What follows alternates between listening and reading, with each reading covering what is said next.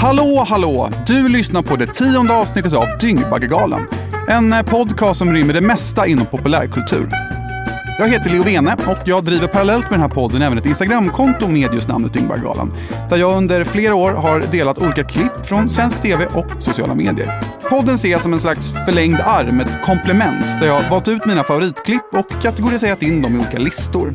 Och har du missat något av de tidigare avsnitten så ligger det som sagt nio stycken och bara väntar på dig. Är det någonting du tycker jag ska lista eller något annat du tycker saknas? Ja, då får du helt enkelt höra av dig. Men nu har det blivit hög tid att ge oss an dagens lista. Ordet intervju härstammar från franskans entrevue och betyder kort och gott att träffas. Sedan mitten av 1830-talet så har dessa möten förevigats i tidningar och långt senare även i radio och så småningom på TV. Idag finns alla möjliga medier i vilka människor intervjuas, från eh, poddar till tv-program. Och har du inte listat ut det än så kommer dagens avsnitt att handla om just intervjuer. Jag kommer blanda högt och lågt, gammalt och ungt, men jag tänkte börja i Norge. Ja,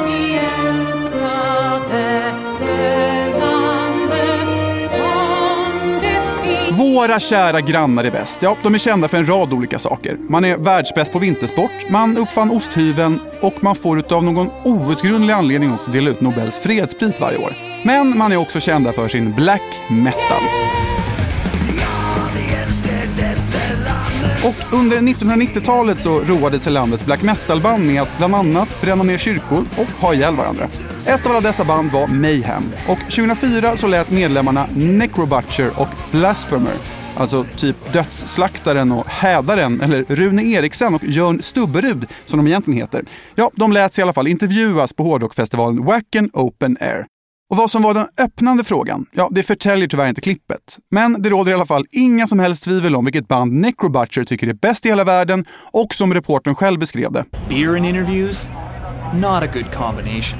Så vad får man då om man kombinerar öl och intervju?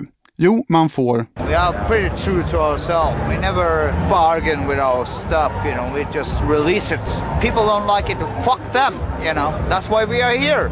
Because Germany sucks for us. We are here to make, you know, a statement saying that, yeah, man, we rule. We are the fucking best metal band out there. If people don't recognize it, fuck them. We never negotiate or come to terms. Fuck you! You know what I mean? Och det går ju naturligtvis inte att göra en intervju med två arga packade hårdrockare utan att också ställa frågor som gör de två arga packade hårdrockarna ännu lite argare. A lot of people we've talked to have said that What? Have said that black metal is starting to lose touch Who are they? with its roots.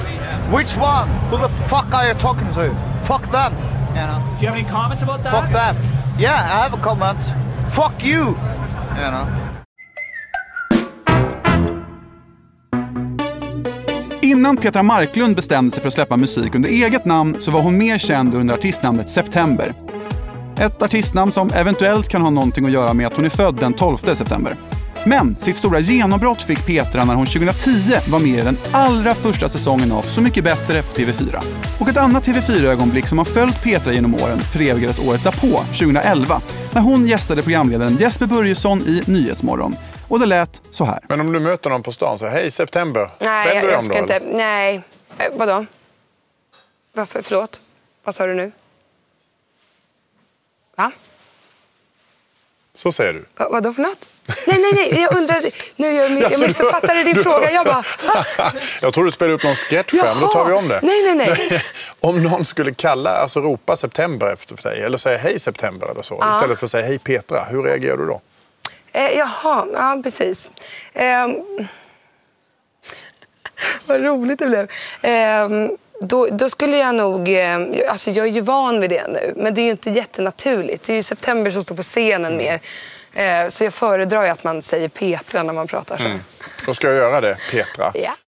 Och några år senare så sågs Jesper och Petra igen i TV4-studion. Alltså jag dör. vad, vad, vad hände liksom? Det är helt, den frågan har ju du och jag alltså, fått. Det är jättekul. Ja, mina vänner de har ju skrattat så mycket. ja. Och, eh, vi har gett många väldigt mycket Ja. härliga skratt. Men det är väl och, skönt det då? Ja, Ja. jag är jätteglad över Ja. det härliga klippet. Ja. Det är jag också.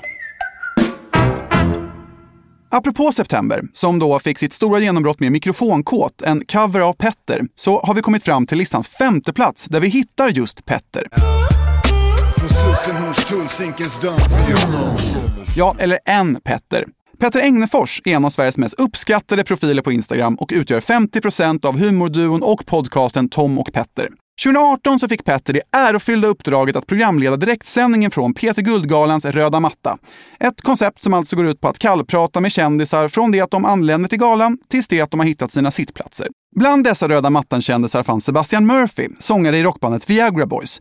Ett band som väl Petter kanske inte hade stenkoll på, åtminstone inte innan intervjun. Vad, eh, ehm, du är också ikväll, ser du fram emot att eventuellt kunna vinna?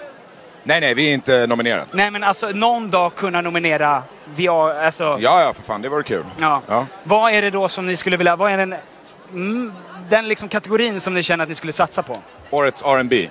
Årets R&B. Ja. Ni har ju ett, alltså... Vi ska byta rit- riktning väldigt ja, snart. exakt. Jag blev väldigt förvånad. då. För Ja. det är en ganska rockig R&B ni skulle köra då. Nej, det skulle bli ganska ren, klassisk Ren, R&B. ah, kanske lite jazz också. Det kan det vara, det kan det vara. Multikonstnärliga liksom. Ja. Ja, vad härligt. Tack snälla för att du stannade Tack och pratade lite. Ha det så bra. Detsamma.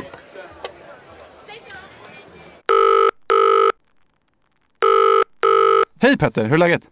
Ha, hallå, jo men det är gött. Är det, är det jobbigt att lyssna på? Ja, jag ömmar så jävla mycket för mig själv där.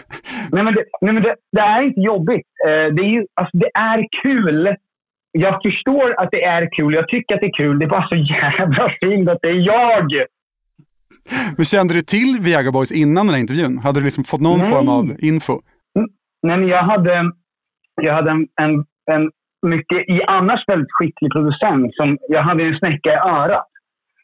Eh, som, för jag skulle intervjua typ 10 000 artister den dagen. Så det skulle vara en tjej som i örat på mig skulle säga så här, ah, men här kommer Viagra Boys och Eh, och då blev det något fel i den, så jag fick ingen ljud från henne. Och sen hörde jag bara hiphop.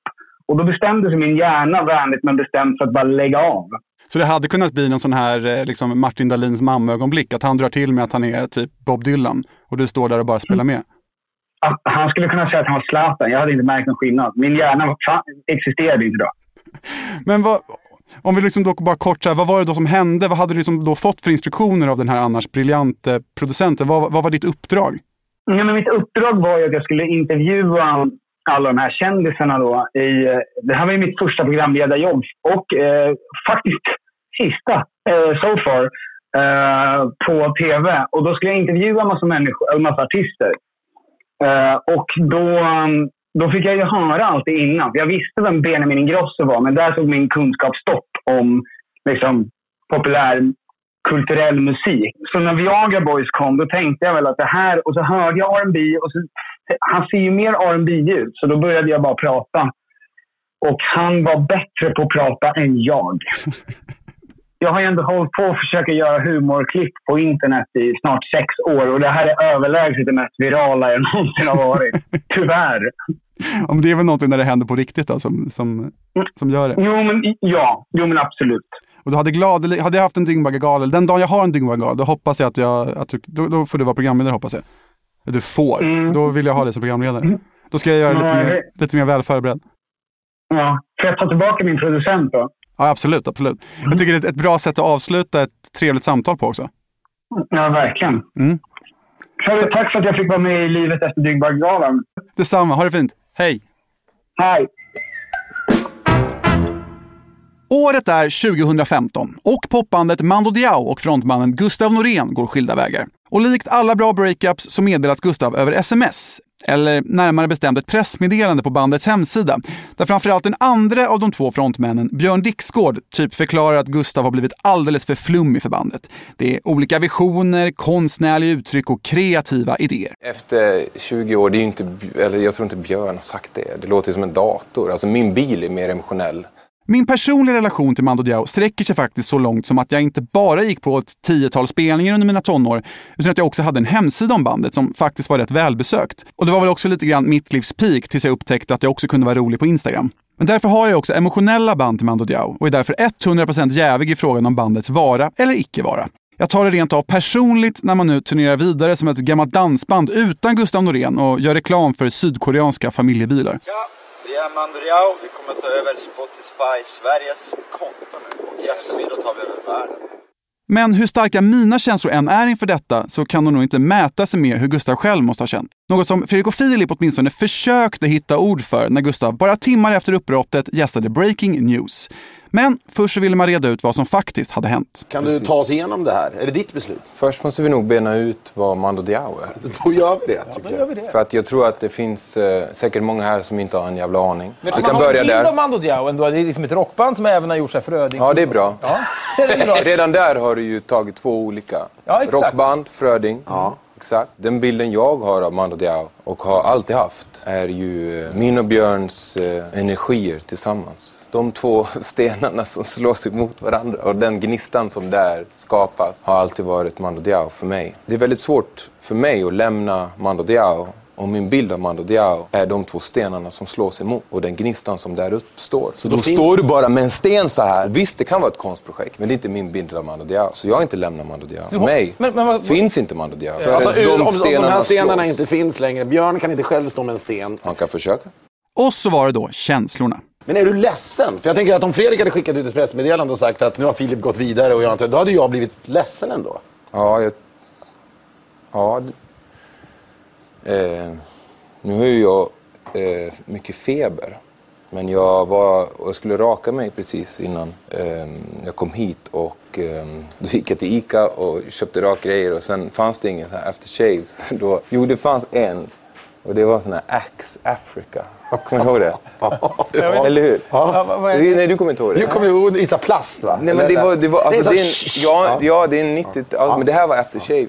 Men doften är Det var densamma. till vi på väg nu. Det var, Ja. det, det, var det, det, var den, det var den parfymen, den första parfymen som jag använde när jag var 15 år. Ja. Jag var 15 år, 16 år. Och då kunde jag inte hålla tårarna tillbaks. Du kastades tillbaka till en ny... Ja, det var väldigt... Så att jag har ju lite preparat i kroppen också, men det var en portal till en annan tid. Det var det. Torsten Flink bestämde sig 2012 för att sålla sig till skaran av lite mer otippade Melodifestivalen-deltagare. Kärleken är ett mirakel som besegrar allt. Kärleken har världens största händer, men den väger ingenting. Låten Jag reser mig igen, skriven av melloesset Thomas Gesson Gustafsson, slutade på en hedersam åttonde plats och gick framförallt hem hos programmets tittare. Betydligt sämre gick det ju som bekant 2020 när Torsten istället diskades på grund av att han parallellt varit inblandad i ett pågående rättsärende. Men tillbaka till 2012 när Expressen träffade honom under en pressträff och Torsten gav ordet “färdig” ett ansikte. Jag ska inte börja bryta. Ta tid alltså, två minuter, så är det bra. Mm. Det blir mycket intervjuer här nu, men snart är det Varsågod, slut. Varsågod. Hur står det till, Torsten? Det är bra, det är bra, det är bra, det är bra, det bra, bra.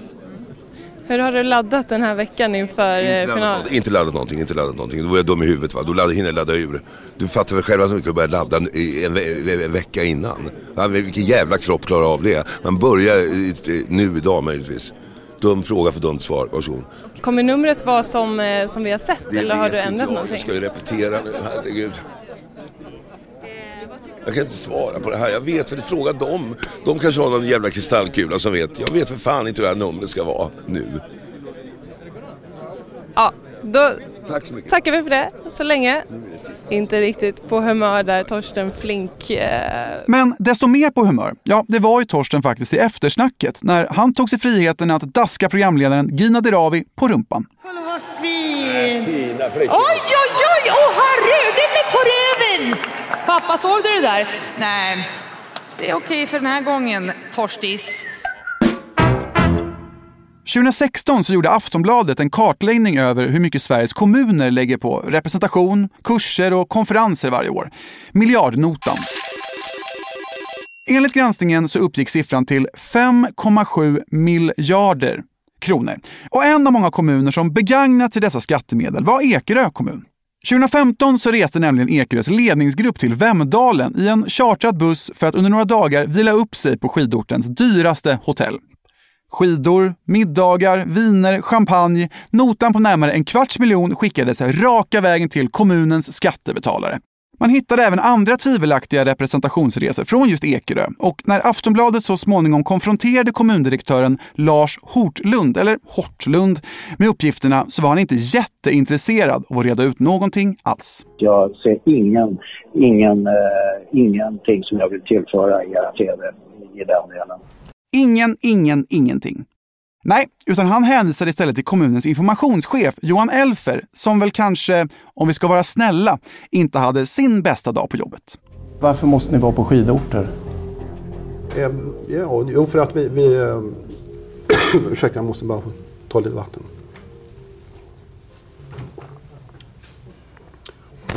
Jo, för vi brukar ju... Vi, vi, vi, eh,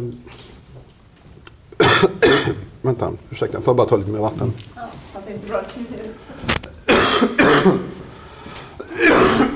Fan också. Ja, Johan fick alltså en plötslig hostattack mitt i den första frågan och försvann därför iväg till herrarnas en sväng för att samla sig lite. Men väl tillbaka, ja, då var han redo att med på nytt fött självförtroende besvara Aftonbladets frågor. Så. Jo, varför måste ni åka till skidorter? Vi, vi, vi gjorde det valet. Ja, varför gjorde ni det valet? För att vi skulle vara där och ha en arbetskonferens om, om kommunens målarbete. Men varför just en skidort? Eh, med, ja, vi, åkte nu i, i början på, på, på året till... till ehm, ehm, Ja, men du svarar inte på frågan varför just en skid. Varför ska skattebetalarna stå för de här nöjesupplevelserna och alkoholen? Vi hade en, alltså en kväll, eh, den avslutande kvällen, så, så bjöd vi på en middag. Och det är helt i enlighet med, med ledningsgruppens eh, eh, Jo, men du svarar ju inte på frågan nu. regler för hur vi... Eh, Men det här med vesseltur, alkohol, varför ska skattebetalarna stå för det? eh, Vill du inte svara på den frågan? kan vi vänta lite? Kan vi vänta lite bara? Nej, det blev nog inget jubel i ledningsgruppen när Johan kom tillbaka från mötet med Aftonbladet. Men med den torra strupen så förstår man ju åtminstone varför han behövde fukta den. Även om det rådde delade meningar om exakt hur mycket han och ledningsgruppen hade fuktat den. Men ni drack alkohol för närmare 10 000 under en kväll. Ja, 9000 för att vara exakt. Ja, det var närmare 10. Det var ju över. Men varför, Ja, hela friden, varför ska skattebetalarna stå för allt det? Och den här champagnen? Ja, vi, vi, vi, vi har, vi har med, det, det stämmer överens med våra, med våra re- regler. Vad tror du skattebetalarna tycker om att ni köper champagne? Ehm, Ja, jag vet inte. De får väl... ehm, Kan du ta om frågan?